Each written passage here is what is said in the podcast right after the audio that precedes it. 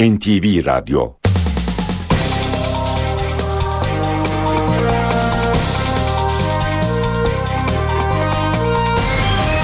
İşe giderken Mutlu sabahlar, iyi haftalar. Ben Aynur Altunkaş. Bugün 11 Mart Pazartesi işe giderkenle karşınızdayız. Saat 9'a kadar Türkiye ve dünya gündemindeki gelişmeleri, gazete manşetlerini, piyasa verilerini, yol ve hava durumlarını aktaracağız. Önce gündemin öne çıkan başlıklarına bakalım. Almanya'nın Stuttgart kentinde bir apartmanda çıkan yangında 8 kişilik Türk aile yok oldu. Yangında kundaklama izine rastlanmadı. Ankara'dan Almanya'ya yangınla ilgili her ihtimalin araştırılması çağrısı yapıldı. Geçmişteki kundaklama olayları hatırlatıldı. Cumhurbaşkanı Abdullah Gül çözüm sürecini değerlendirdi. Herkesin kredi verdiği böylesi bir ortam ilk kez yakalandı dedi. Sağlıkta tam gün düzenlemesine ilişkin çalışmalar bugün Bakanlar Kurulu'na sunulacak. Türkiye'de bulunan Birleşmiş Milletler Mülteciler Yüksek Komiseri Antonio Guterres, Türkiye'ye sığınan Suriyelilerin sayısının 400 bini bulduğunu söyledi. Türk sinema ve tiyatrosunun usta isimlerinden Metin Serezli hayatını kaybetti. Serezli'nin cenazesi yarın toprağa verilecek. Kadınlar voleybolda Avrupa'nın en büyüğü Vakıfbank oldu. Sev Şampiyonlar Ligi'nde Vakıfbank kupayı ikinci kez müzesine götürdü. Spor Toto Süper Lig'de Fenerbahçe Bursa Sporu 4-1 mağlup etti. İşe giderken gazetelerin gündemi.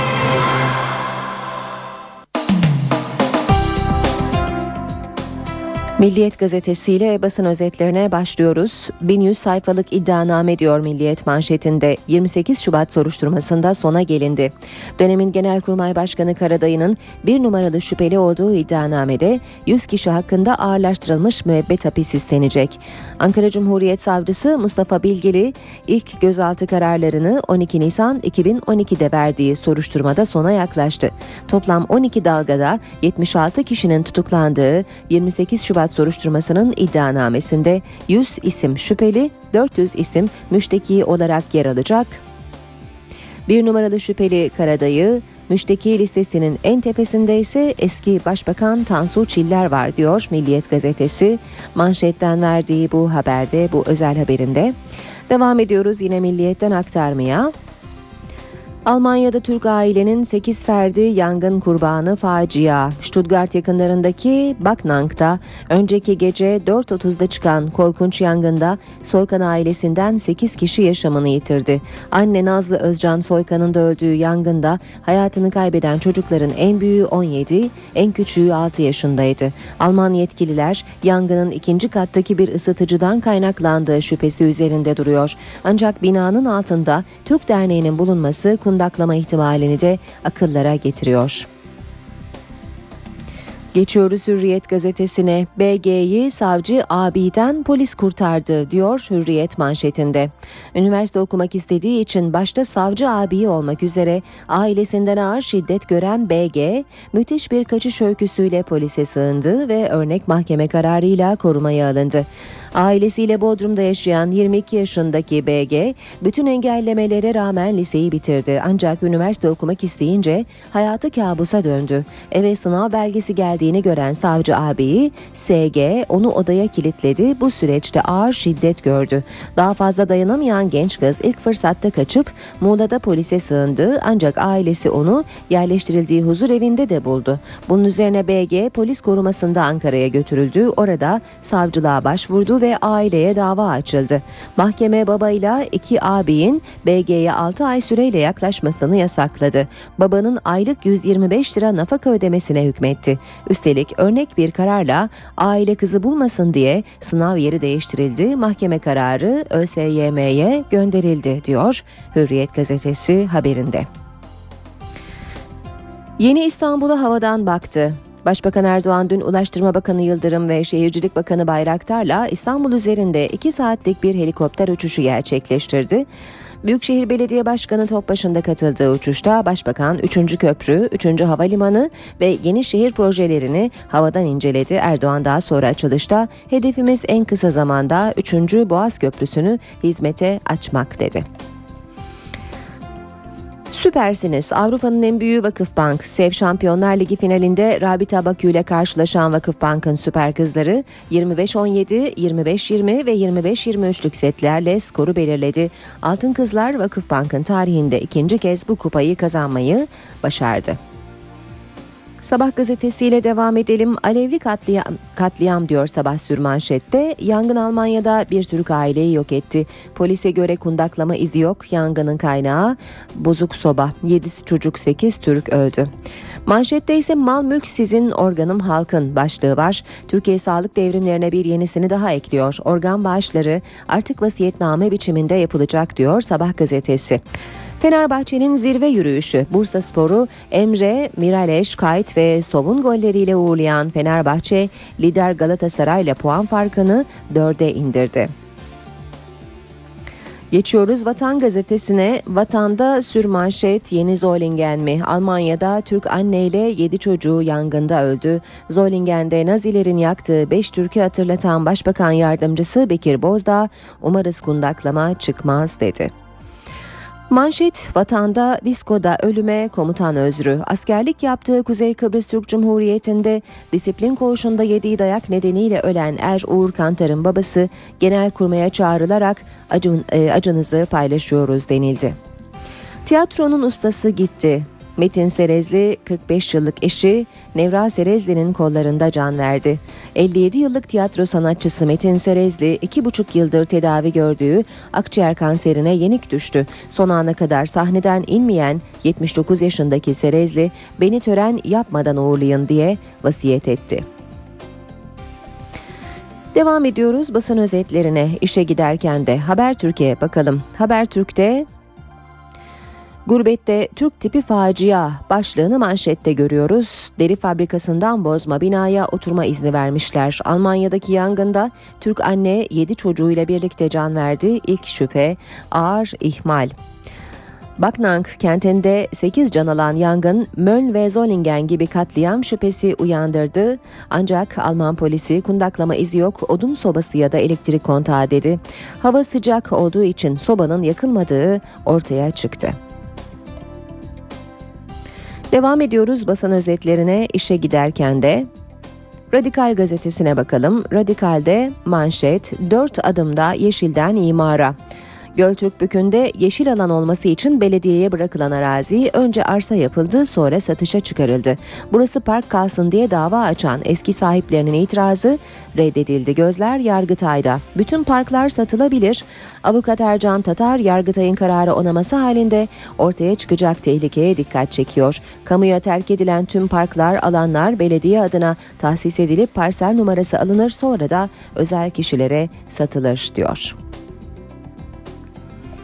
Cumhuriyet gazetesiyle devam edelim. Onu, e, onu yazma bunu yazma demiş Cumhuriyet manşette. Basının susturulmak istendiği dönemde Meclis Komisyonu sağlıkta şiddet haberlerine de izleme ve denetim önerdi. Sağlık Komisyonu sağlık çalışanlarına yönelik saldırılarda medyanın da payı olduğunu iddia etti. Sağlıkta dönüşüm programının savunulduğu komisyon raporunda medyada şiddeti teşvik eden haberlere yer verildiği ve sürekli olumsuz haberler yapıldığı öne sürüldü.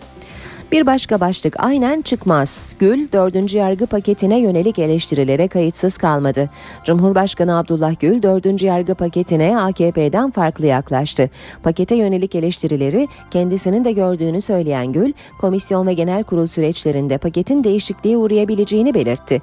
Gül, nasıl geldiyse kelimesi kelimesine öyle çıkacak diye bir şey yok dedi. Geçelim akşam gazetesine Nevruz'a 10 kala Diyarbakır. Hükümet İmralı hattındaki sürecin Diyarbakır'a nasıl yansıdığına yer vermiş akşam. Barış iklimini hakim kılmak için devlet dört koldan seferber doktor unvanlı 19 Emniyet Müdürü'nün görev yaptığı kaymakamların kapı kapı dolaşıp süreci anlattığı Diyarbakır artık huzur istiyor. Barış arayışının merkez üssü Diyarbakır bu yıl 21 Mart'a farklı hazırlanıyor. Şehirde yapılan araştırmalara göre müzakereleri olumlu bulanların oranı %75,2, Diyarbakır'daki 400'e yakın kanaat önderinden sürece görünmemiş bir destek var. Vali, kaymakam, polis, asker halkın içinde yaşıyor. Bilinçli seçilmiş, iletişim gücü yüksek kaymakamlar iş başında. Kapı kapı dolaşıp süreci anlatıyorlar. Yeni strateji, sabır ve ikna. Esnaf kepenk kapatmaktan bıkmış, huzur gelsin iş olsun diyor Akşam Gazetesi haberinde. Kalbi Osaka'da durdu. Türk Hava Yolları'nı sarsan ölüm. Şirketin 23 yıllık personeli kabin amiri Sema Müstecaplıoğlu henüz 45 yaşında kalp krizi nedeniyle hayatını kaybetti. Devam ediyoruz basın özetlerine işe giderken de Zaman Gazetesi'ne bakalım. Örgüt evinden savcıların plaka ve adres bilgileri çıktı diyor Zaman manşette. Terör örgütü DHKPC'nin savcı ve hakimlere yönelik saldırı planı engellendi. Mayıs 2012 ve geçen ay düzenlenen operasyonlarda Ankara Adliyesi'nde görevli savcı ve hakimlerin araç plakaları ile birlikte adres bilgileri bulundu. Cumhuriyet Başsavcılığı güvenlik tedbirlerini üst düzeye çıkarırken ev ve lojmanların çevresindeki nöbetçi sayısını sayısını arttırdı. Yeni Şafak gazetesine bakalım. Yeni Şafak manşette yine Almanya yine yangın diyor. Anne ve yedi çocuğu can verdi. Baknan kasabasındaki bir apartmanda çıkan yangında Afyonlu Nazlı Soykan ve yaşları 6 ayla 17 yaş arasında değişen 7 çocuğu can verdi. Baknang ismi tanıdık. Baknang'da 9 Türk ailesinin kaldığı bir apartman 2008 yılında ırkçılar tarafından kundaklanmıştı diye de hatırlatıyor Yeni Şafak gazetesi.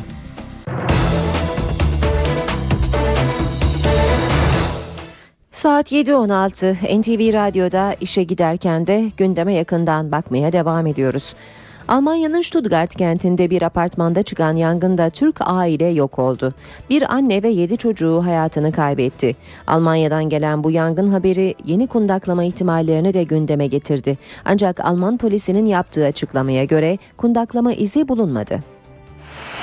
Almanya'nın Stuttgart kenti yakınlarındaki Bagnan kasabasında Türklerin yaşadığı 3 katlı bir binada çıkan yangın faciaya neden oldu bir aile dramı meydana geldi.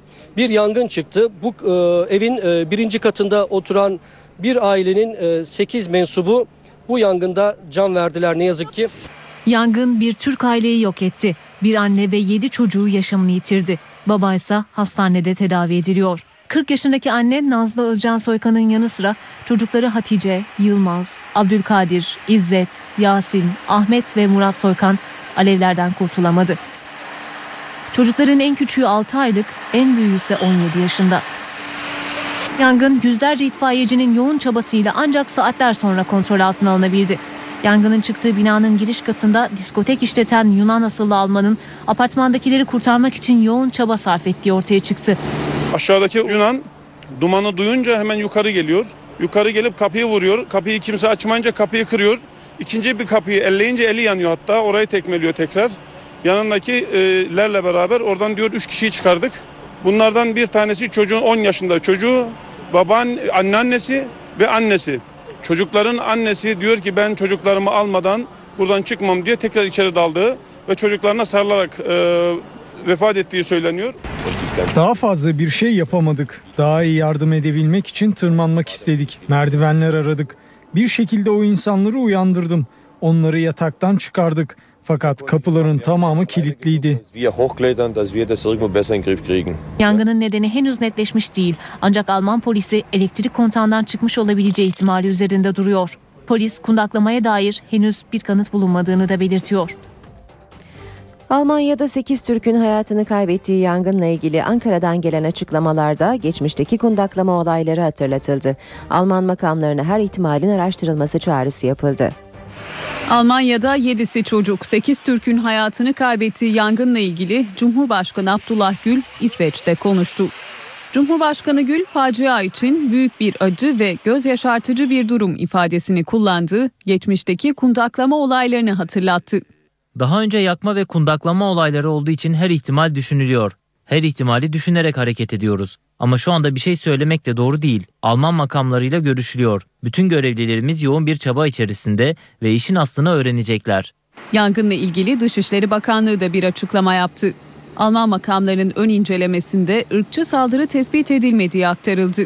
Ancak bakanlık geçmişteki kundaklama olaylarını hatırlattı ve Alman makamlarına olayın dikkatle araştırılması çağrısı yaptı. NTV yayınına katılan Başbakan Yardımcısı Bekir Bozdağ da her türlü ihtimalin değerlendirilmesi gerektiğini söyledi. Biz olayın bütün boyutlarıyla aydınlatılmasını ve akla gelebilecek her türlü ihmalin değerlendirilmesini arzu ettiğimizi kendilerine ifade ettik. Tabii ayrıca bu hadisenin bir kundaklama sonucu e, çıkmış bir yangın olmamasını da temenni ediyoruz. 8 Türk'ün yaşamını yitirdiği yangının ardından Berlin Büyükelçisi Hüseyin Avni Karslıoğlu olay yerinde incelemeler yaptı. Büyükelçi soğukkanlı olunmasını istedi. Türkiye'nin Berlin Büyükelçisi Hüseyin Avni Karslıoğlu 8 Türk'ün yaşamını yitirdiği Bagnan kasabasındaydı. Karslıoğlu'nun yangın bölgesindeki incelemesine Baden-Württemberg Eyaleti Başbakanı Winfried Kretschmann da eşlik etti. Büyükelçi sabotaj iddialarına karşı soğukkanlı olunması çağrısı yaptı. E, spekülasyon yapmak doğru değil. Soğukkanlılığımızı muhafaza etmemiz gerekiyor ama acımız çok derin, acımız çok e, çok üzücü. E, hepimizin başı sağ olsun. E, özellikle buradaki toplumumuz e, e, kolay değil. Baden-Württemberg Başbakanı da soruşturmanın sürdüğüne dikkat çekti. Nochmal allen Einsatzkräften von Feuerwehr und Polizei meinen Tanrı'ya şükür bazı insanları kurtarabildik. Şimdi yangının çıkış nedenine dair soruşturma devam ediyor. Bir süre sonra bu korkunç yangın felaketiyle ilgili daha fazla bilgi sahibi olacağız. Almanya'daki yangında hayatını kaybedenlerin Afyonkarahisar'da yaşayan akrabaları ise yasta. Aileler yangında ölen Nazlı Özcan ve çocuklarının yıllardır memleketine gelmediğini söylüyor ve olayın aydınlatılmasını istiyor. bunu bulunmasını istiyoruz. Biz nasıl bizim vatandaşlarımız, hükümetimiz ayağa kalkıyorsa lütfen oradakiler de ayağa kalksınlar. Bunlar göçme değil. Babası e, Almanya'ya ilk gidenlerden. Orada doğdu, orada büyüdü. Buraya da gelip gitmiyordu. Zaten 2009'dan bu yana da hiç gelmedi. Babası öldükten sonra buradan ayrıldılar. Bir daha hiç gelmediler.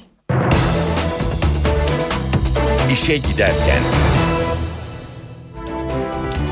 Cumhurbaşkanı Abdullah Gül teröre çözüm bulmak için yürütülen süreci değerlendirdi. Uyarılarda bulunan Gül herkese samimi davranmaya ve dikkatli olmaya çağırdı. samimi gayretler ve e, niyetler gayet açık. Şimdi karşı tarafın da samimiyetini göstermesi gerekir. Cumhurbaşkanı Abdullah Gül, İmralı görüşmelerini bu sözlerle değerlendirdi. Süreçteki öncelikleri sıraladı. Silahın bırakılması bu sürecin herhangi bir propaganda faaliyeti alanına çevrilmemesi ve psikolojik faaliyetlerin bu süreç içerisinde yapılmaması.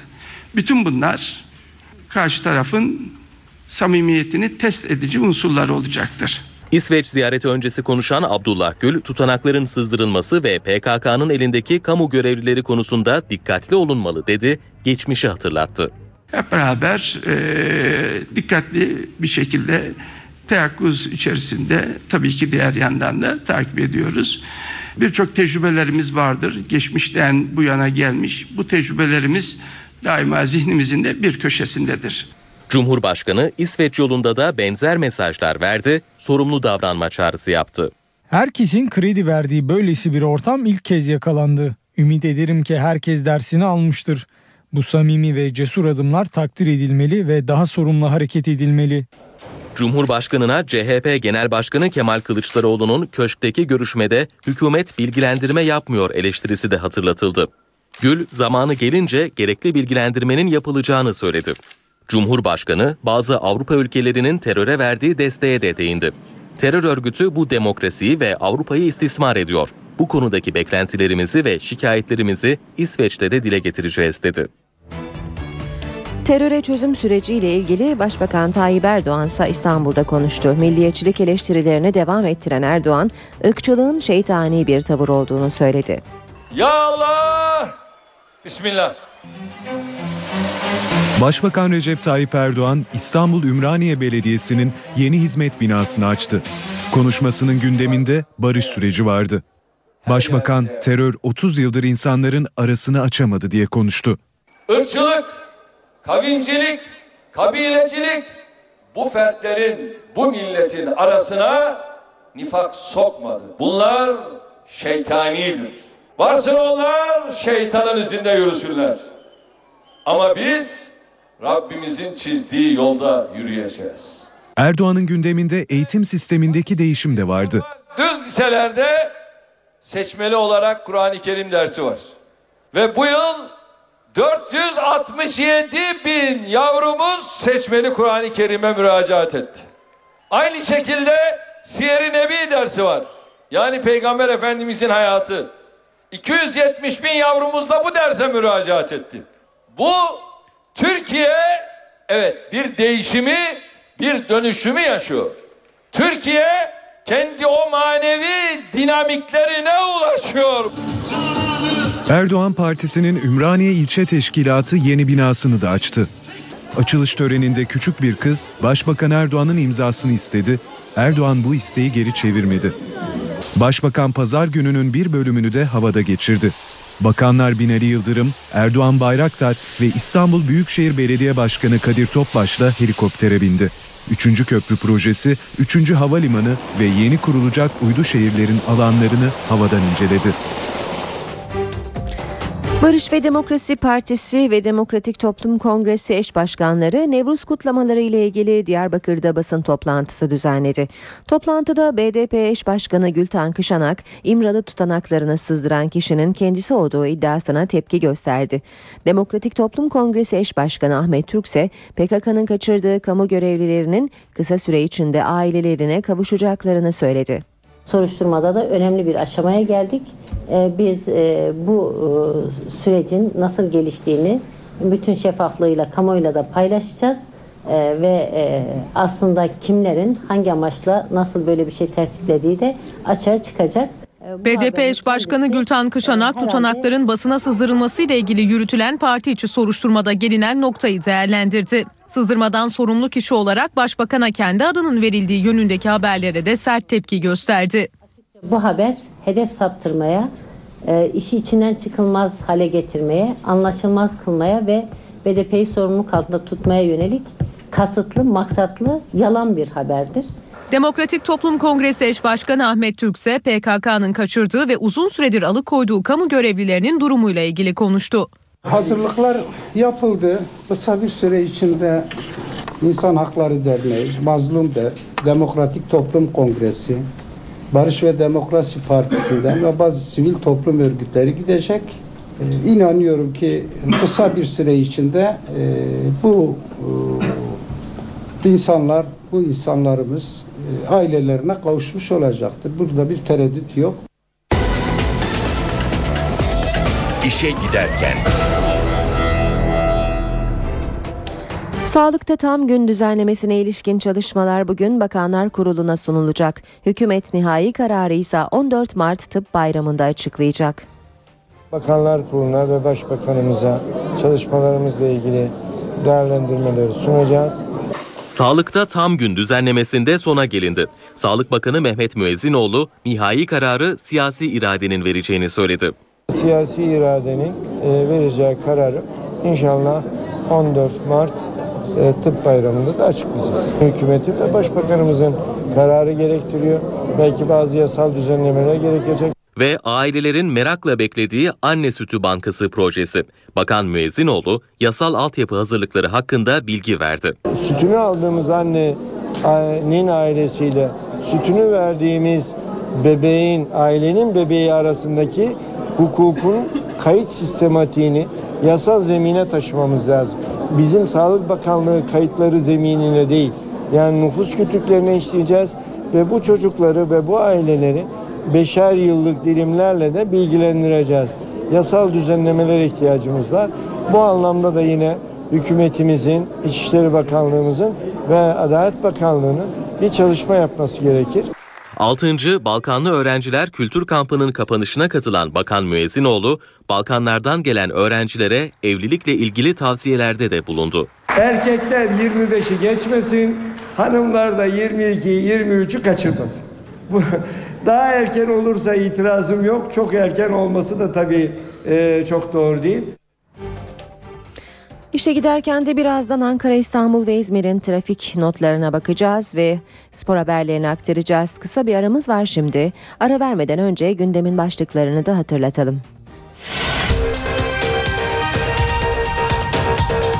Almanya'nın Stuttgart kentinde bir apartmanda çıkan yangında 8 kişilik Türk aile yok oldu. Yangında kundaklama izine rastlanmadı. Ankara'dan Almanya'ya yangınla ilgili her ihtimalin araştırılması çağrısı yapıldı. Geçmişteki kundaklama olayları hatırlatıldı.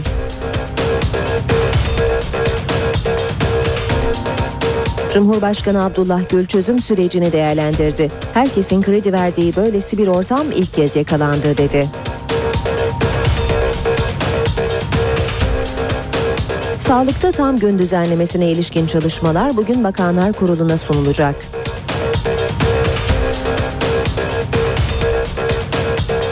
Türkiye'de bulunan Birleşmiş Milletler Mülteciler Yüksek Komiseri Antonio Guterres, Türkiye'ye sığınan Suriyelilerin sayısının 400 bini bulduğunu söyledi.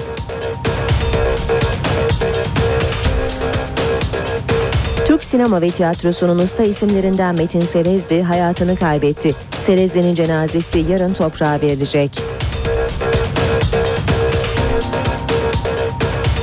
Kadınlar voleybolda Avrupa'nın en büyüğü Vakıfbank oldu. Sev Şampiyonlar Ligi'nde Vakıfbank kupayı ikinci kez müzesine götürdü.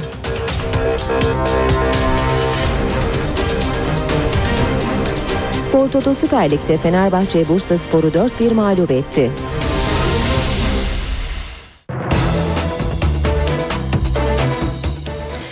Birazdan spor haberleriyle devam edeceğiz. İşe giderken programına önce İstanbul, Ankara ve İzmir'in trafik notlarını aktaralım. Bir kaza haberi var. Anadolu yakası D100 karayolunda Kozyatağı Göztepe yönünde meydana gelen kaza sebebiyle geriye doğru yığılmalar küçük yalıya kadar uzanmış durumda.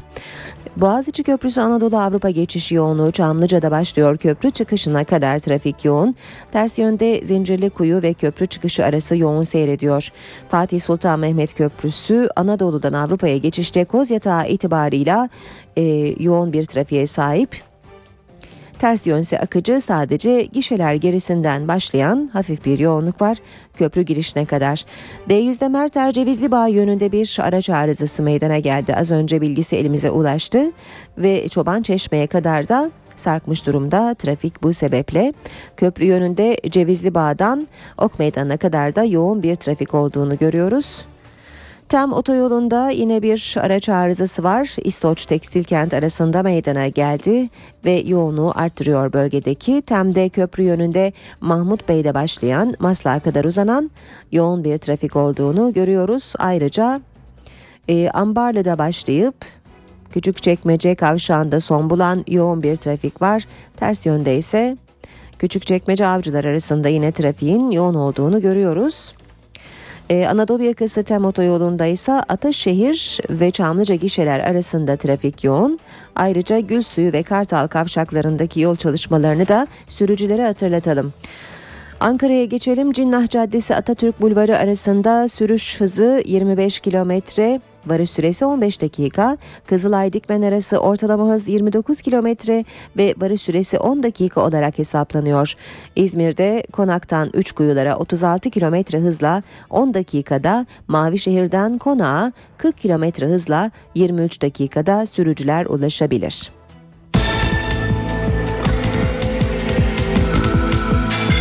İşe giderken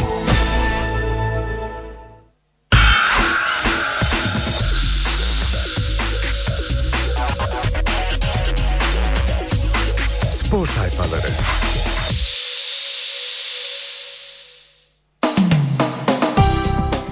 Vakıfbank Kadın Voleybol takımının başarısı ve Fenerbahçe Bursa spor maçına ilişkin haberleri görüyoruz bugün gazetelerin spor sayfalarında. Aboneyiz abone başlığıyla milliyetle başlayalım. Vakıfbank ikinci kez Şampiyonlar Ligi'nde zirveye çıktı. Üst üste üçüncü sezonda da Kupa Türkiye'de kaldı. İstanbul'da 2011 yılındaki finalde Rabita Bakü'yü yenerek mutlu sona ulaşan temsilcimiz iki yıl sonra aynı yerde Azeri rakibine yine şans tanımadığı muhteşem bir oyunla gururumuz olmayı başardı. Galatasaray dördüncü bitirdi. Galatasaray Daikin ev sahipliğini yaptığı Avrupa Bayanlar Şampiyonlar Ligi dörtlü finalinde Yamamay Busto Arsizio'ya 3-2 yenildi. Turnuvayı dördüncü olarak bitirdi. Devam edelim. Ateş bacayı sardı başlığıyla Sarı lacivertli ekip Şestak'ın golüyle daha ikinci dakikada büyük şok yaşadı. Emre ile beraberliği sağlayan ev sahibi ikinci yarıda vites arttırdı. Miraleş, Kayt ve Sov'un golleri Fenerbahçe'yi şampiyonluk potasının içine attı. Galatasaray'ın kendisinden önce oynayıp puan kaybettiği 8 haftada sadece 2 galibiyet alabilen Fenerbahçe son ikramı geri çevirmedi. Beşiktaş'ı yakalarken liderle puan farkını 4'e indirdi. Yine devam edelim Fenerbahçe Bursa maçından haberlerle. Hepinizi bitiririm. Fenerbahçe eline geçen fırsatı bu kez tepmedi. Bursa'yı devirerek liderle puan farkını dönde indi, dörde indirdi. E, Bursa Spor Menajeri Sidal, Aziz Yıldırım'ın alayınızın cezasını ben vereceğim diyerek hakemleri tehdit ettiğini ileri sürdü. Fenerbahçe kulübü bunu yalanladı.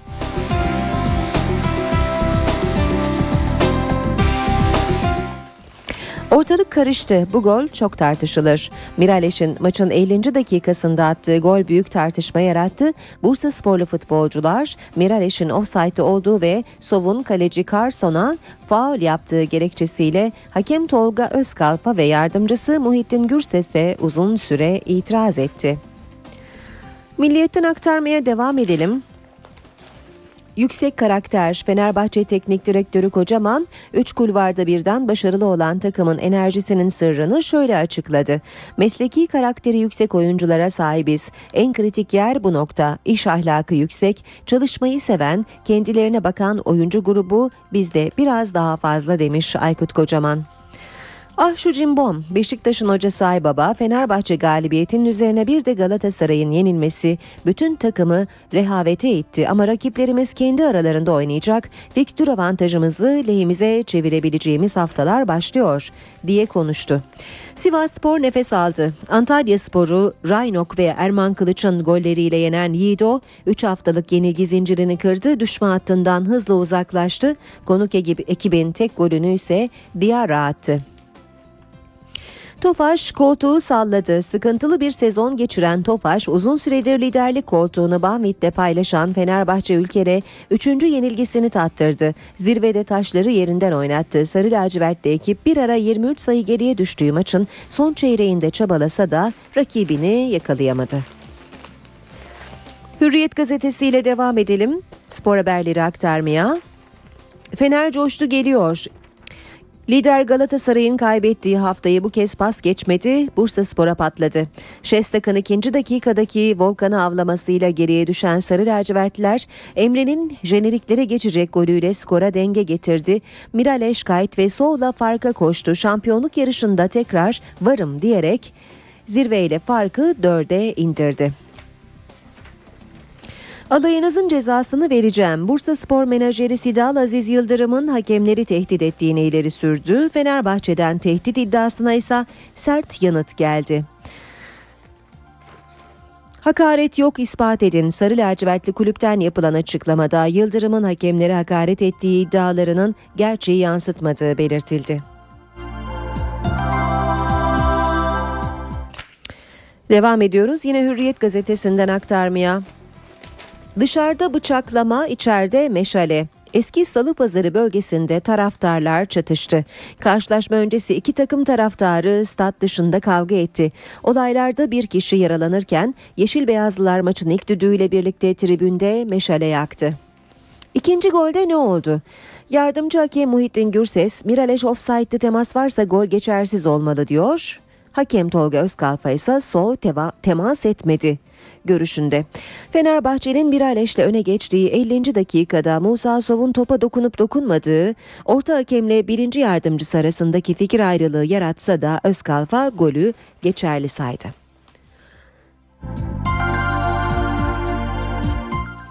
Hürriyetten haberler aktarmaya devam edelim.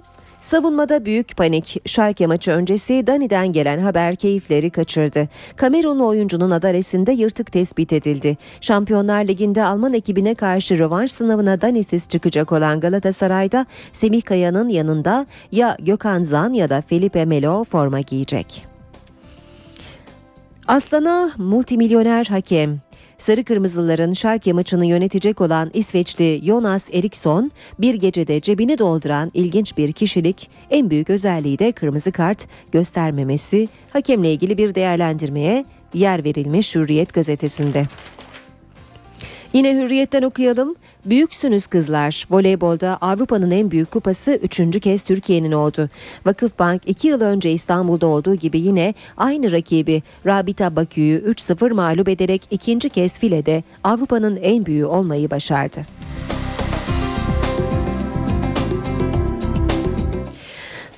Hocam elimi hissetmiyorum. İki yıl önce kırılan bileği Alan McGregor'ın başını yaktı. Tecrübeli kaleci sıkı sarılan bandaj nedeniyle Trabzonspor maçında son anda tribüne çıktı.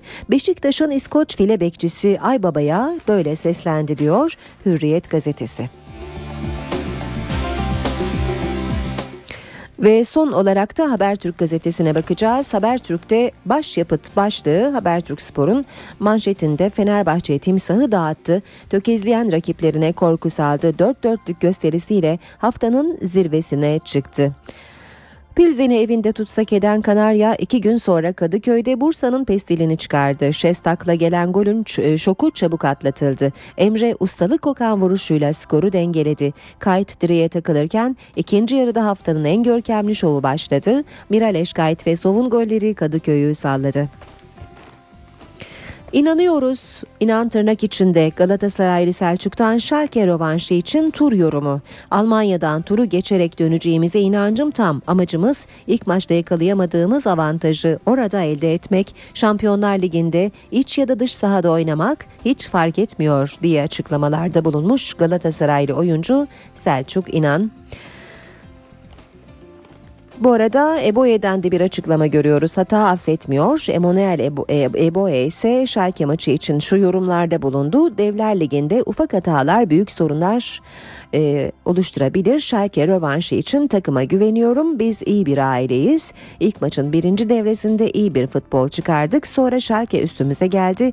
Burak'la Erkan erken gol bulduk. İkinci, üçüncü golleri de bulabilirdik ama futbol böyle bir oyun. İyi konsantre olmalısınız. Sahada devamlı savaşmalısınız demiş Eboye. Bitiriyoruz böylece spor haberlerini NTV Radyo'da işe giderken devam ediyor. Gündeme yakından bakmayı sürdürelim. İşe giderken. Az önce gazetelerden aktardık. Bir kez daha ayrıntı olarak göz atacağız şimdi habere.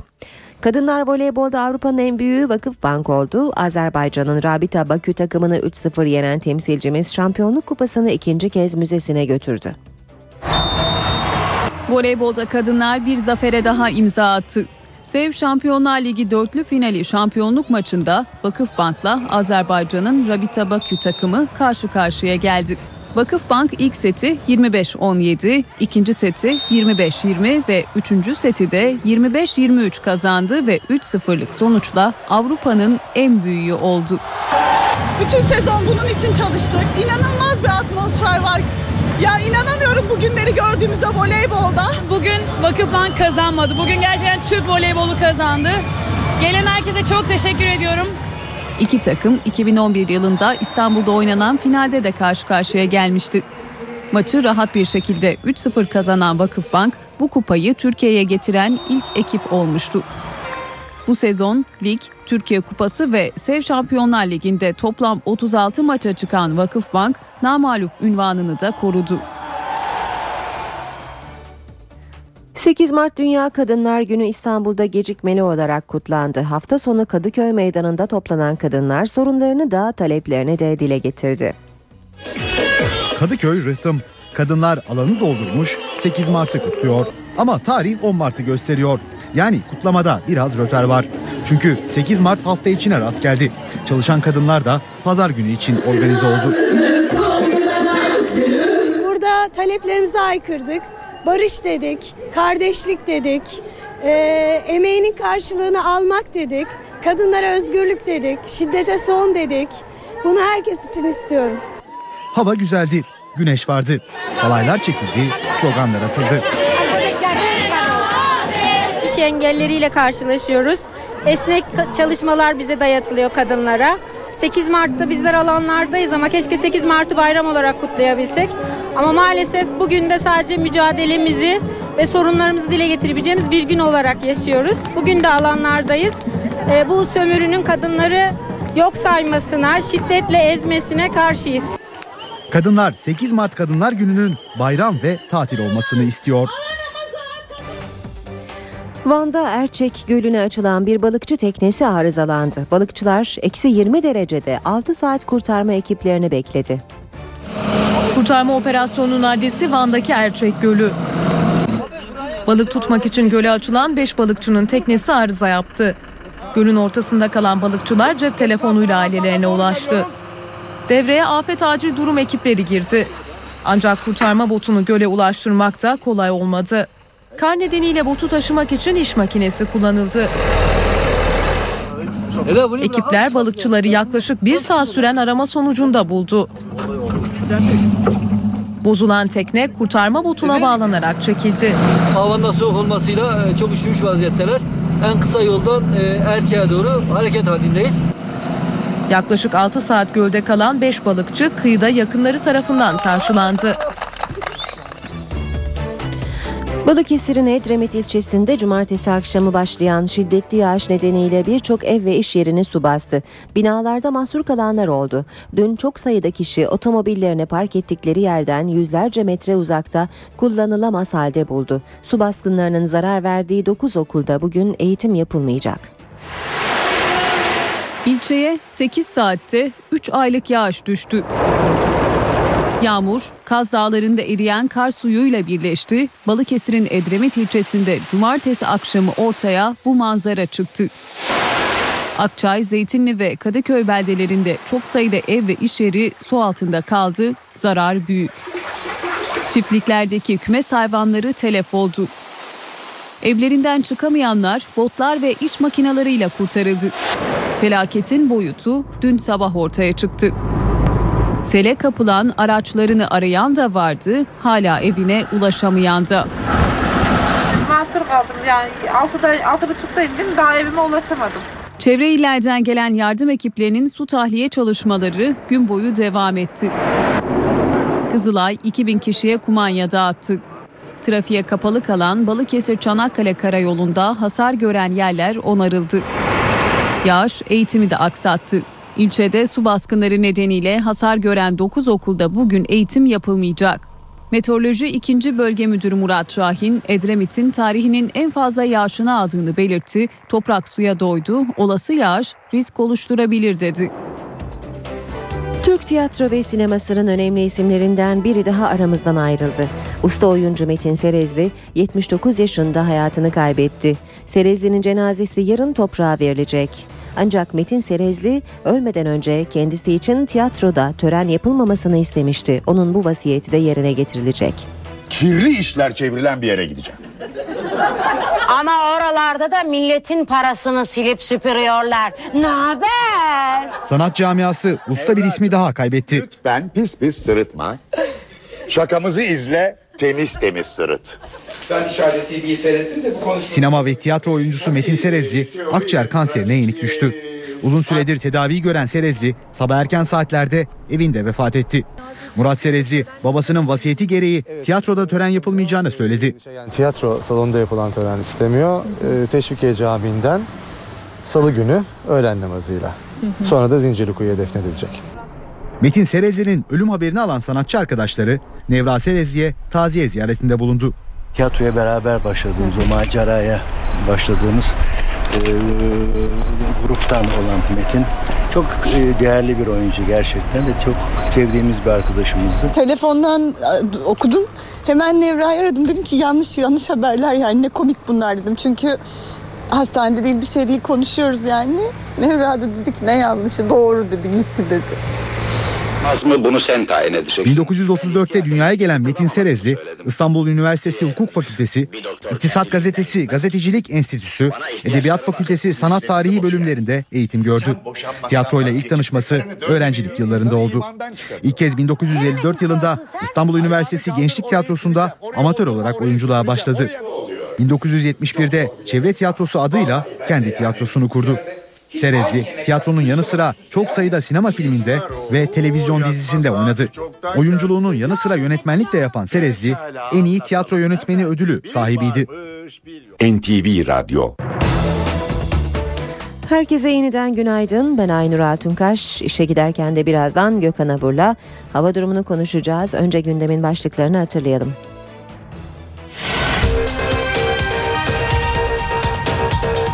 Almanya'nın Stuttgart kentinde bir apartmanda çıkan yangında 8 kişilik Türk aile yok oldu. Yangında kundaklama izine rastlanmadı.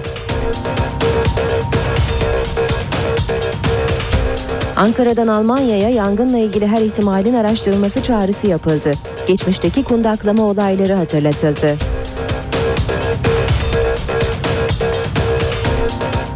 Cumhurbaşkanı Abdullah Gül çözüm sürecini değerlendirdi. Herkesin kredi verdiği böylesi bir ortam ilk kez yakalandı dedi.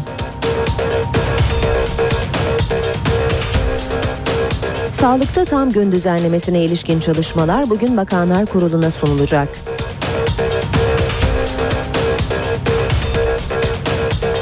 Türkiye'de bulunan Birleşmiş Milletler Mülteciler Yüksek Komiseri Antonio Guterres, Türkiye'ye sığınan Suriyelilerin sayısının 400 bini bulduğunu söyledi.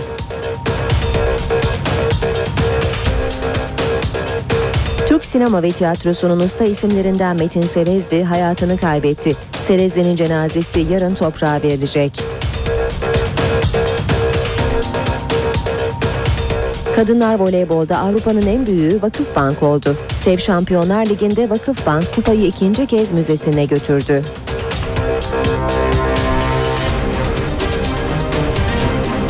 Spor Toto Süper Lig'de Fenerbahçe Bursa Sporu 4-1 mağlup etti.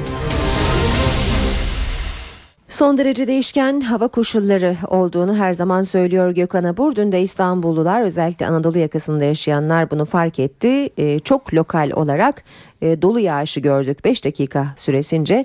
Diğer taraftan hafta sonunda Ege'de kuvvetli yağış su baskınlarına neden oldu. E, yurdun e, tüm bölgelerinde nasıl bir hava bizi bekliyor Gökhan Abur günaydın. Evet sıcaklıklar yükseliyor. Özellikle sıcaklıkların mevsim ortalamalarının üzere çıkması sırasında bu tip kararsızlıklar sıkça görülebilir. Söylediğiniz gibi hafta sonu Edremit'te e, su baskınlarına sebep olan kuvvetli sağanaklar oldu. İstanbul'da da yağış vardı. Lodos etkisini sürdürüyor. Bugün için özellikle yine Ege'de, Marmara'da, Batı Karadeniz'de sert zaman zaman da kuvvetli esmeye devam edecek ki özellikle öğle saatlerinden itibaren Bodrum açıklarında yaklaşık olarak 45-50 kilometrenin üzerine çıkmasını bekliyoruz. Aynı şekilde e, hemen altında Fethiye Körfezi açıklarını da yer yer 40-45 kilometrelere kadar çıkacak bir sert bir keşişleme var. E, Çanakkale Boğazı'nda ise bu rüzgarın zaman zaman 30 kilometrenin üzerine çıkmasını bekliyoruz ki öğle saatlerinden itibaren Marmara içine de lodos sert esecek. Tabii lodos sıcaklıkları yükseltiyor. Bugün için Marmara bölgesinde özellikle İstanbul'da şu anda 12 derece olan sıcaklığın 17 derecenin üzerine çıkmasını bekliyoruz ve Lodos Cuma'ya kadar devam edecek. Bugün için şu anda İstanbul'da hava parçalı bulut. Dün akşam saatlerinde Trakya'da başlayan yağış etkisini kaybetti. O bakımdan İstanbul'da ilerleyen saatlerde özellikle öğleden sonra ve akşamüstü saatlerinde İstanbul'un Boğaz ve Anadolu yakasında kısa süreli yağış geçişleri bekliyoruz. Yarın da yine Marmara'da yağış var, Kuzey Ege'de yağış var, Karadeniz'in tümünde yağış var ve doğuda yağış başlayacak. Bugün için Marmara'nın doğu ve güneyi ile Karadeniz boyunca aralıklarla yağış görülecek. İç kesimlerde çok hafif yağış geçişleri görülebilir. Doğuda ise yağış beklemiyoruz ama yarın doğudaki yağışlar yine kar şeklinde olacak ve kuzeyde Karadeniz boyunca da yer yer e, sağanaklar kısa süreli de olsa etkisini sürdürmeye devam edecek. Hafta evet. sonuna kadar bu tip bir hava bekliyoruz. Ama hafta sonu rüzgarın kuzeye dönmesiyle büyük olasılıkla sıcaklıklar Trakya'dan başlayarak hızlı bir şekilde azalacak ama önümüzde daha bir hafta var. Bu hafta bolca lodosun etkisi altında kalacağız. Bu ani sıcaklık değişimlerine karşı dikkatli olmakta fayda var diyorum. Gökhan Abur teşekkür ediyoruz.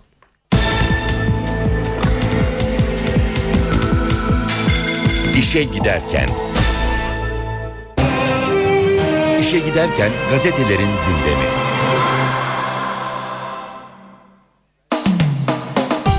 Basın özetlerine Milliyet gazetesiyle başlayalım. 28 Şubat soruşturmasında sona gelindi. 1100 sayfalık iddianame diyor Milliyet manşette. Dönemin Genelkurmay Başkanı Karadayı'nın bir numaralı şüpheli olduğu iddianamede 100 kişi hakkında ağırlaştırılmış müebbet hapis istenecek. Ankara Cumhuriyet Savcısı Mustafa Bilgili ilk gözaltı kararlarını 12 Nisan 2012'de verdiği soruşturmada sona yaklaştı. Toplam 12 dalgada 76 kişinin tutuklandığı 28 Şubat soruşturmasının iddianamesinde 100 isim şüpheli, 400 isim müşteki olarak yer alacak. Bir numaralı şüpheli Karadayı, müşteki listesinin en tepesinde ise eski Başbakan Tansu Çiller var diyor Milliyet özel haberinde.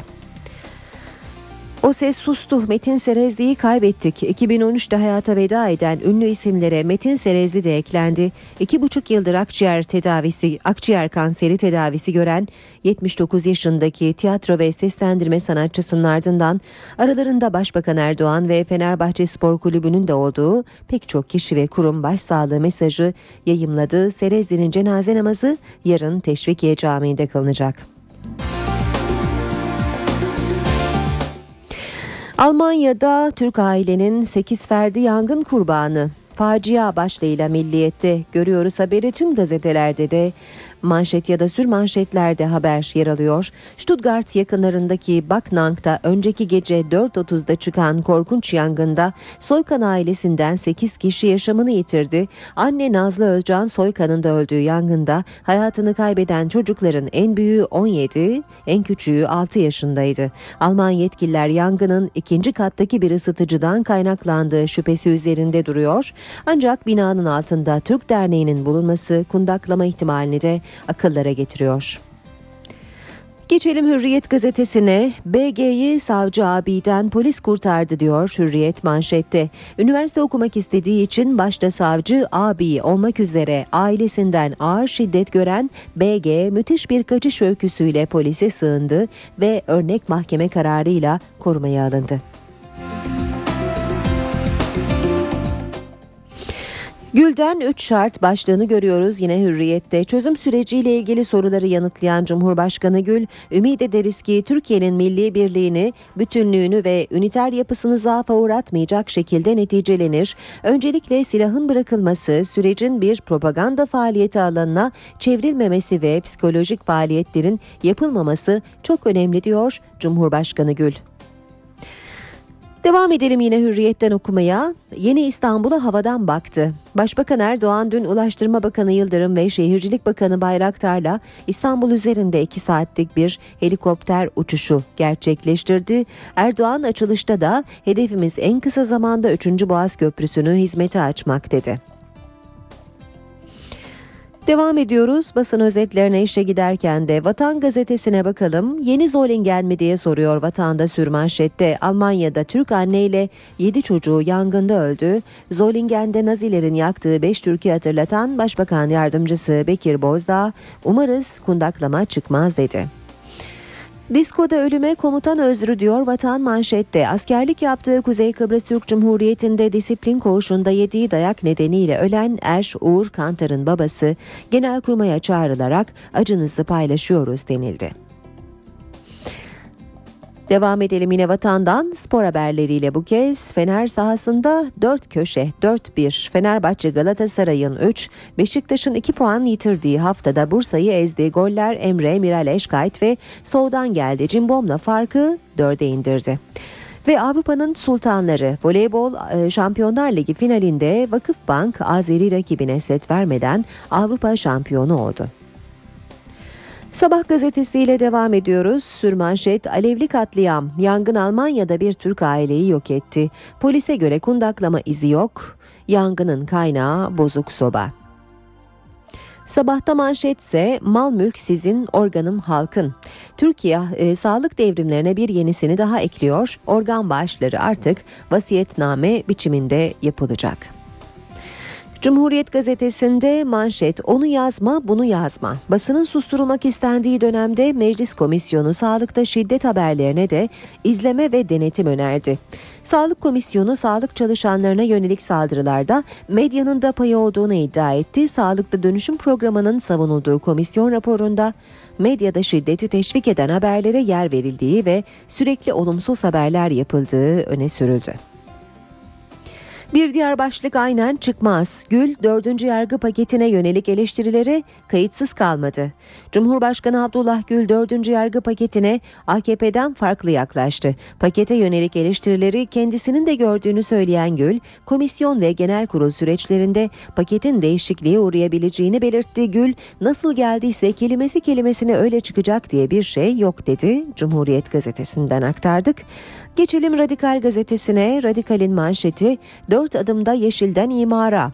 Göltürk Bükü'nde yeşil alan olması için belediyeye bırakılan arazi önce arsa yapıldı sonra satışa çıkarıldı. Burası park kalsın diye dava açan eski sahiplerinin itirazı reddedildi. Gözler Yargıtay'da.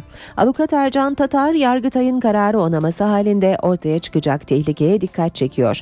Kamuya terk edilen tüm parklar, alanlar belediye adına tahsis edilip parsel numarası alınır sonra da özel kişilere satılır diyor.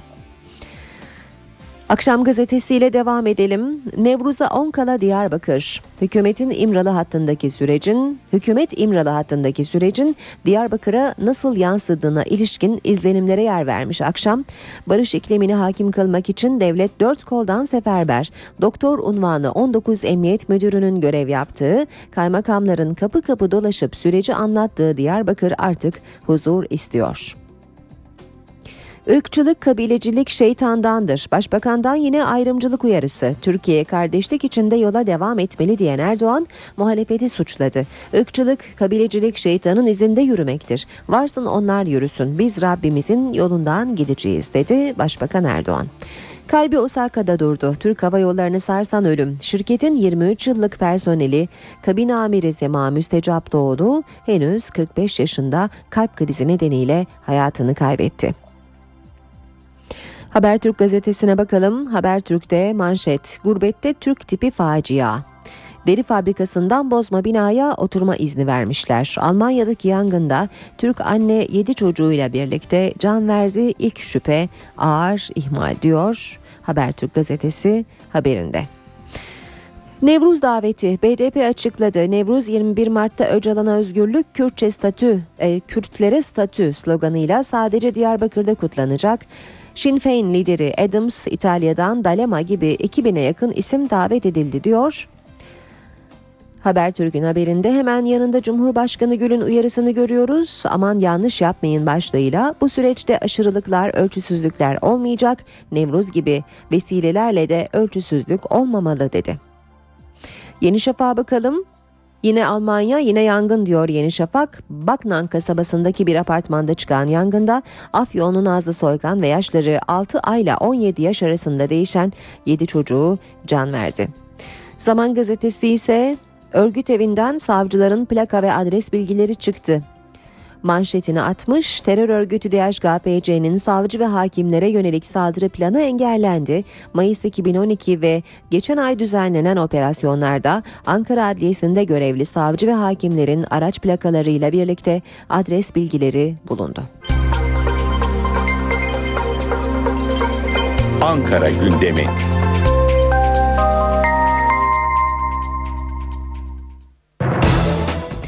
Saat 8.20 NTV Radyo'da işe giderken de başkent gündemi var. Sırada karşımızda NTV muhabiri Borayhan Gülcü. Borayhan günaydın. Günaydın Aynur. E, Başbakan Erdoğan hafta sonu Siirt ve İstanbul'da teröre çözüm sürecine yönelik mesajlar verdi. Cumhurbaşkanı Gül'den de samimiyet ve sağduyu çağrısı yapıldı. E, çağrısı geldi. Diyarbakır'da ise Nevruz hazırlıkları devam ediyor. E, yeni haftaya bu süreçte nasıl giriyoruz diye başlayalım istersen. O zaman Cumhurbaşkanı Abdullah Gül'le başlayalım. İsveç yolculuğunda, İsveç yolunda konuştu Cumhurbaşkanı Gül. Samimi gayretler ve niyetler gayet açık. Şimdi karşı tarafında samimiyetini göstermesi gerekir dedi. Süreçteki önceliklerini de sıraladı Gül.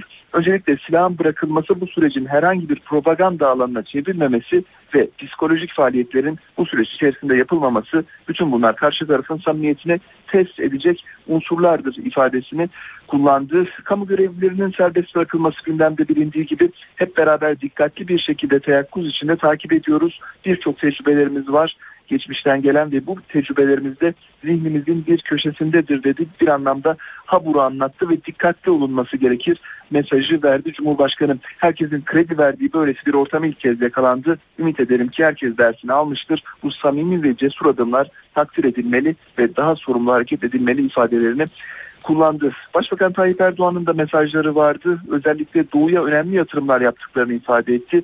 Ancak yatırımların terör örgütü tarafından engellendiğini ifade etti dün Ümraniye'de Başbakan Erdoğan. Teröristlere prim vermeyeceklerini bir kez daha vurguladı dik duracağız. Halkımız bu noktada dik durursa bu işi halledeceğiz ifadesini kullandı. Gelelim Nevruz hazırlıklarına. Diyarbakır'da tabii ki Nevruz'un önemli bir şekilde önemli kutlamaları burada gerçekleşecek. Önümüzdeki günlerde Barış ve Demokrasi Partisi'nin gerekli izinler için başvuruları yapmasını bekliyoruz. Selahattin Demirtaş BDP Genel Eş Başkanı dün Diyarbakır'da konuştu. Bu süreç her türlü gerilime ve provokasyonlara açık olabilir ama bizler sabırla bütün provokasyon girişimlerini engelleyerek açık ve şeffaf bir tartışmayla bu süreci, bu dönemi kazasız belasız atlatabiliriz diye düşünüyoruz ifadelerini kullandı. Geçelim başkent Ankara'nın gündemine Bakanlar Kurulu toplantısı var. Önemli bir toplantı.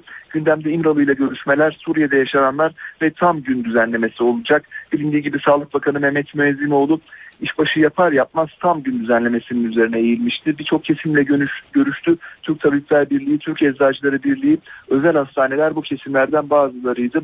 Belirli alternatif planlar hazırladı. İşte o projeler bugün Bakanlar Kurulu'na ve Başbakan Tayyip Erdoğan'a sunulacak. Daha sonra ise 14 Mart Tıp Bayramı'nda Başbakan Tayyip Erdoğan tam gün düzenlemesiyle ilgili olarak nihai kararını açıklayacak. Başkent Ankara'nın önemli bir konuğu var. Birleşmiş Milletler Mülteciler Yüksek Komiseri Antonio Guterres Ankara'da sınır bölgesinde temaslarda bulundu. Suriyeli mülteci sayısının Türkiye'de bulunanların 400 bine yaklaştığını ifade etti. Bugün de önemli bir anlaşmaya imza atacak. Kızılay ve AFAD yetkilileriyle görüşecek. Uluslararası düzeyde insani yardım işbirliği ve ortaklık protokolü imzalanacak. Geçelim meclis gündemine oldukça yoğun bir hafta Türkiye Büyük Millet Meclisi'ni bekliyor. Özellikle komisyonlar. Adalet Komisyonu'nun gündeminde uzun süredir tartışılan dördüncü yargı paketi var. Bu paket bilindiği gibi muhalefet tarafından KCK tutuklularını serbest bırakacağı öngörüsüyle eleştiriliyordu. Tasarı aynı zamanda terör örgütü üyeliği suçunun tanımını değiştiriyor. İşkence ve kötü muamelede zaman aşımını kaldırıyor. Bu hafta itibariyle Adalet Komisyonu'nun gündeminde olacak. Yasa dışı dinlemeleri araştırma komisyonu da oldukça yoğun çalışıyor. Önemli merkezlerde incelemeleri olacak. Telekomünikasyon İletişim Başkanlığı, Emniyet, Jandarma ve MİT de yerinde incelemeler yapacak bu komisyonda. İç Tüzük Uzlaşma Komisyonu'nda ise yeni iç tüzüğün maddelerinin yazımına bu hafta itibariyle başlanıyor. Meclis Genel Kurulu'na bakacak olursak geçtiğimiz haftadan kalan elektrik piyasası kanun tasarısının ikinci bölümü bu hafta genel kurulda görüşülecek. Bakanların programlarını çok kısa belirtelim. Başbakan Yardımcısı Bülent Arınç, Sudan Ulusal Meclis Başkanı Ahmet İbrahim El Tahir'i kabul edecek. Enerji ve Tabi Kaynaklar Bakanı Taner Yıldız, Enerji Verimliliği Derneği Yönetim Kurulu'nu kabul ediyor. Ve son başlığımız Savunma Sanayi Müsteşarlığında da savunma sanayi ihracatı destek kredisi protokol imza töreni yapılacak. Evet başkent Ankara'nın günün öne çıkan başlıkları bu şekilde olacak. Bizler de gün içerisinde tüm bu gelişmeleri canlı yayınlarla aktarmayı sürdüreceğiz. Borayhan Gülcü teşekkür ediyoruz. Kolay gelsin. İstanbul, Ankara ve İzmir'in trafik notları ile devam edelim. Başkent gündeminin ardından İstanbul'da birkaç arıza ve trafik kazası haberi var. Büyükdere Caddesi ile başlayalım. Ee, Büyükdere Caddesi Maslak Hacı Osman yönünde kalan bir araç bölge trafiğini olumsuz etkiliyor. Ee, Şile yolu Çamlıktepe üstü yönünde bir maddi hasarlı trafik kazası meydana geldi.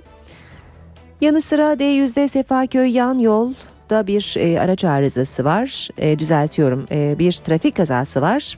Çoban Çeşme yönünde. D100'de Merter Cevizli Bağ yönünde kalan bir araç yine bölge trafiğini etkiliyor. Tem'de de İstoç Tekstil Kent arasında araç arızası oluştu. D100'de Ok Meydanı Çağlayan yönündeki bakım çalışmasını ve Anadolu yakasında D100'de e, Gül Suyu ve Kartal kavşaklarındaki çalışmaları hatırlatalım. Kozyatağı Göztepe yönündeki e, yoğunluk hala devam ediyor. Bu bölgede meydana gelen bir trafik kazası olduğunu hatırlatalım. Yaklaşık bir saat önce meydana gelmişti ve yoğunluk hala devam etmekte. Köprülere de hızlıca göz atalım. Uzunçayır kavşağına sarkmış durumda. Boğaziçi Köprüsü'nün e, trafiği ve çıkışta da Çağlayan'a kadar uzanıyor. Ters yönde e, Zincirlikuyu'da başlayıp köprü çıkışında yerini rahat bir trafiğe bırakıyor. Tem otoyolunda Ana, e, Fatih Sultan Mehmet Köprüsü Anadolu Avrupa geçişi geçişinde yoğunluk Koz Yatağı itibarıyla etkili çavuş başına kadar devamı kısa süre açık ancak Elmalı'da yeniden yoğunlaşıp köprü girişine kadar da bu şekilde devam ediyor.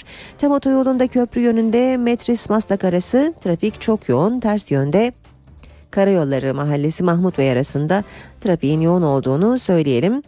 Büyükdere Caddesi Maslak Hacı Osman yönündeki kazayı bir kez daha hatırlatalım. Şehir içi trafiğini oldukça olumsuz e, etkileyecektir. Önümüzdeki dakikalarda da bu kaza Tem Otoyolu'nda Anadolu yakasında Ataşehir ve Çamlıca gişeler arası yoğun seyrediyor.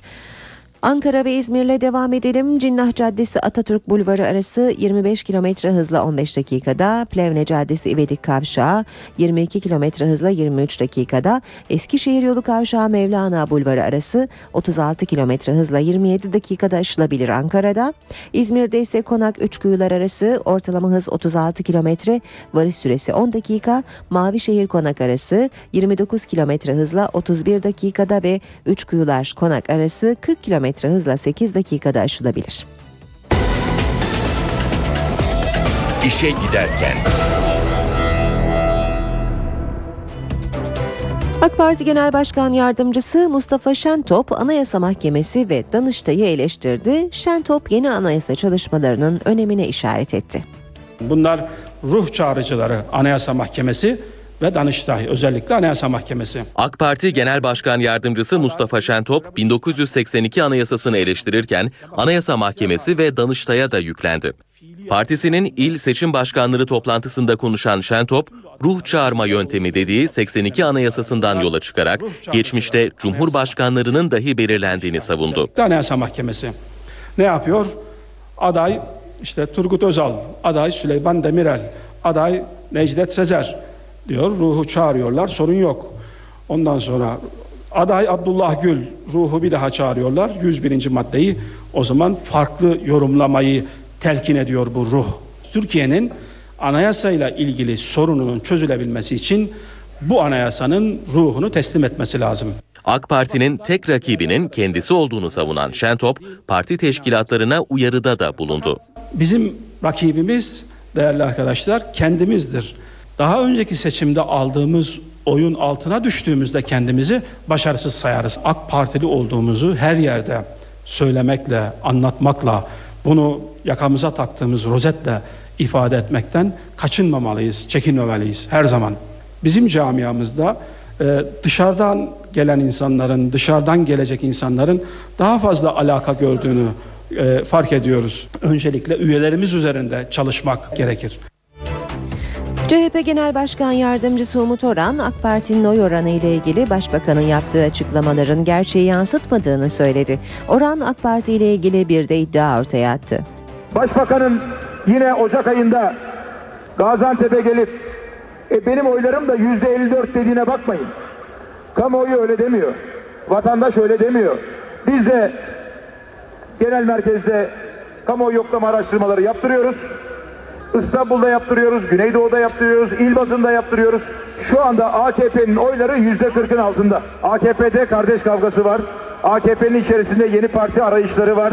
Dolayısıyla artık Cumhuriyet Halk Partisi zamanı.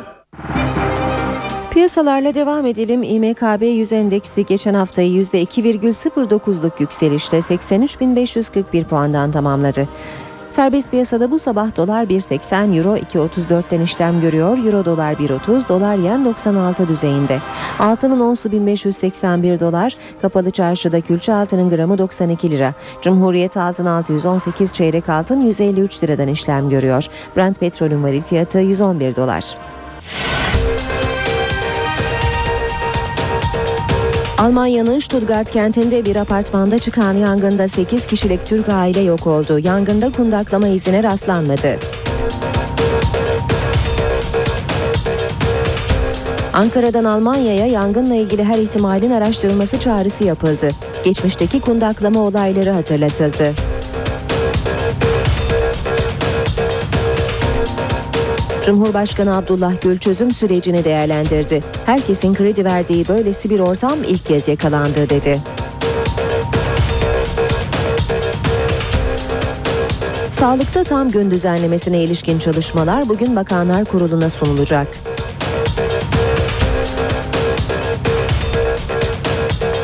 Türkiye'de bulunan Birleşmiş Milletler Mülteciler Yüksek Komiseri Antonio Guterres, Türkiye'ye sığınan Suriyelilerin sayısının 400 bini bulduğunu söyledi.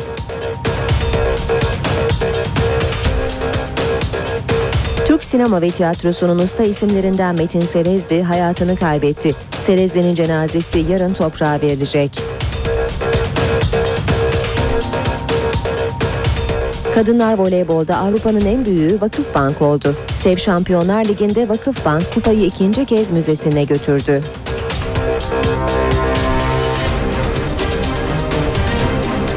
Spor Toto Süper Lig'de Fenerbahçe Bursa Sporu 4-1 mağlup etti. Gündeme yakından bakmaya devam ediyoruz. İşe giderken de saat 8.37.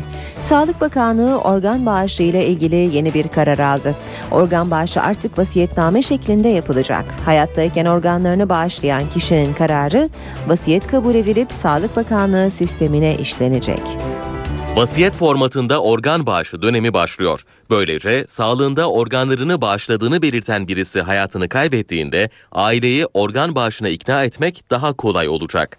Organ bağışı vasiyet formatına getirilerek Sağlık Bakanlığı'nın sistemine kaydedilecek. Bağış yapanın uygun gördüğü aile fertlerinden biri de bu karardan haberdar edilecek.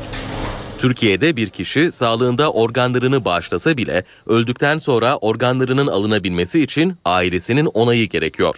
Ancak bu onay durumdan haberdar olmayan aileden kolay kolay çıkmıyor.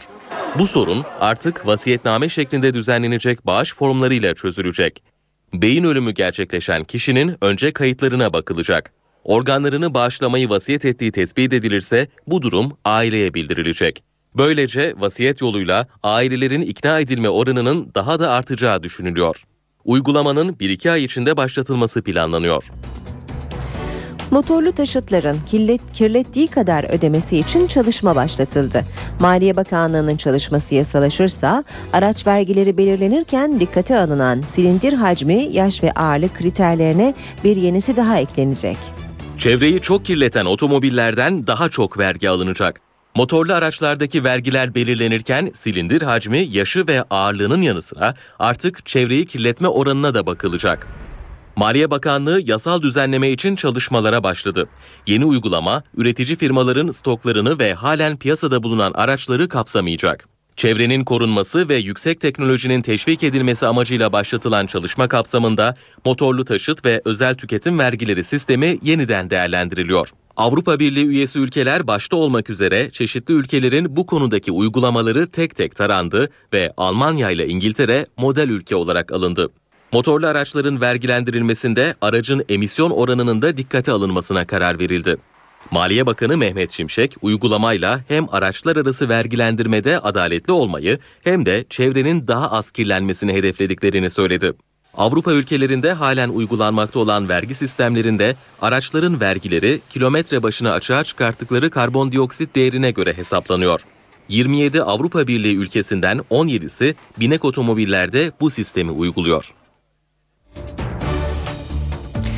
Son 10 yılda 354 bin kişi Türkiye Cumhuriyeti vatandaşlığından çıktı. İçişleri Bakanlığı tarafından açıklanan rakamlara göre 7141 kişi askerliğini yapmadığı için vatandaşlıktan atıldı. Son 10 yılda 354 bin kişi vatandaşlıktan çıkarken 124 bin kişi de Türkiye Cumhuriyeti vatandaşı oldu. Bu 142 bin kişiden 44 bini Bulgar. Birleşmiş Milletler Mülteciler Yüksek Komiseri Antonio Guterres Türkiye'de. Guterres, Türkiye'ye sığınan Suriyelilerin sayısının 400 bini bulduğunu söyledi. Dün Gaziantep'teki kamplarda inceleme yapan Birleşmiş Milletler yetkilisinin bugün başkentte bir dizi programı var. Sayıları her geçen gün artıyor. Türkiye'nin kurduğu konteyner kentlerde kalan Suriyeli sığınmacı sayısı resmi olarak 186 bin. Ancak asıl rakam bunun iki katından fazla. Türkiye'deki 17 kampta toplam 186 bin kişi var. Ayrıca 41 bini kayıtlı, 31 bini kayıt bekliyor. Kayıt dışı olanlarla birlikte toplam rakam 400 bini buluyor. Eylül ayında aktris Angelina Jolie ile birlikte Türkiye'ye gelen Birleşmiş Milletler Mülteciler Yüksek Komiseri Antonio Guterres bir kez daha Ankara'ya geldi. Guterres, Dışişleri Bakanı Ahmet Davutoğlu ile görüştü, ardından tahminlerini dile getirdi. Suriye'deki kriz nedeniyle komşu ülkelere sığınanların sayısı 1 milyon civarında. Ancak çok büyük artışlara hazırlıklı olmalıyız. Kriz böyle devam ederse yıl sonuna kadar bugünkü sayının 2-3 katına çıkma ihtimali var. Guterres bu açıklamaların ardından Gaziantep'in Nizip ilçesine giderek Suriyeli sığınmacıların barındığı çadır kenti ziyaret etti. Türk yetkililere gösterdikleri misafirperverlik için teşekkür eden Guterres, Gaziantep'te de Suriyeli Misafirler Koordinasyon Merkezi'ne geçti. BM Mülteciler Yüksek Komiseri bugün Ankara'da Başbakan Yardımcısı Beşir Atalay, İçişleri Bakanı Muammer Güler'le Kızılay ve Afet ve Acil Durum Başkanlığı yetkilileriyle görüşecek. Kıbrıs Rum yönetiminin lideri Nikos Anastasiadis'ten adada çözüm için yeni açıklamalar var. Anastasiadis, çözüm için elimizde malzeme mevcut dedi. Rum lider çözüme yönelik herhangi bir sürecin Avrupa Birliği'nin doğrudan denetim olmadan başlatılmasının mümkün olamayacağını da belirtti. Anastasiadis, Rusya'dan çözüm konusunda Ankara üzerine etkisini Ankara üzerinde etkisini kullanmasını isteyeceklerini de söyledi. Anlam planından söz etmenin anlamı kalmadığını belirten Anastasiadis, yeni süreçte Türkiye'nin katkısını beklediğini sözlerine ekledi. İran-Pakistan doğal gaz boru hattı için bugün düğmeye basılıyor. İki ülke arasındaki doğal gaz boru hattının Pakistan'daki inşaatı bugün törenle başlayacak. 780 kilometre uzunluğunda olması planlanan boru hattının iki yıl sonra faaliyete geçmesi hedefleniyor. Amerika Birleşik Devletleri nükleer programı yüzünden yaptırımlarla karşı karşıya olan İran'a gelir sağlayacağı için projeye karşı çıkıyor. Enerji krizi yaşayan Pakistan ise Washington'ın baskısına boyun eğmeyeceğini söylüyor.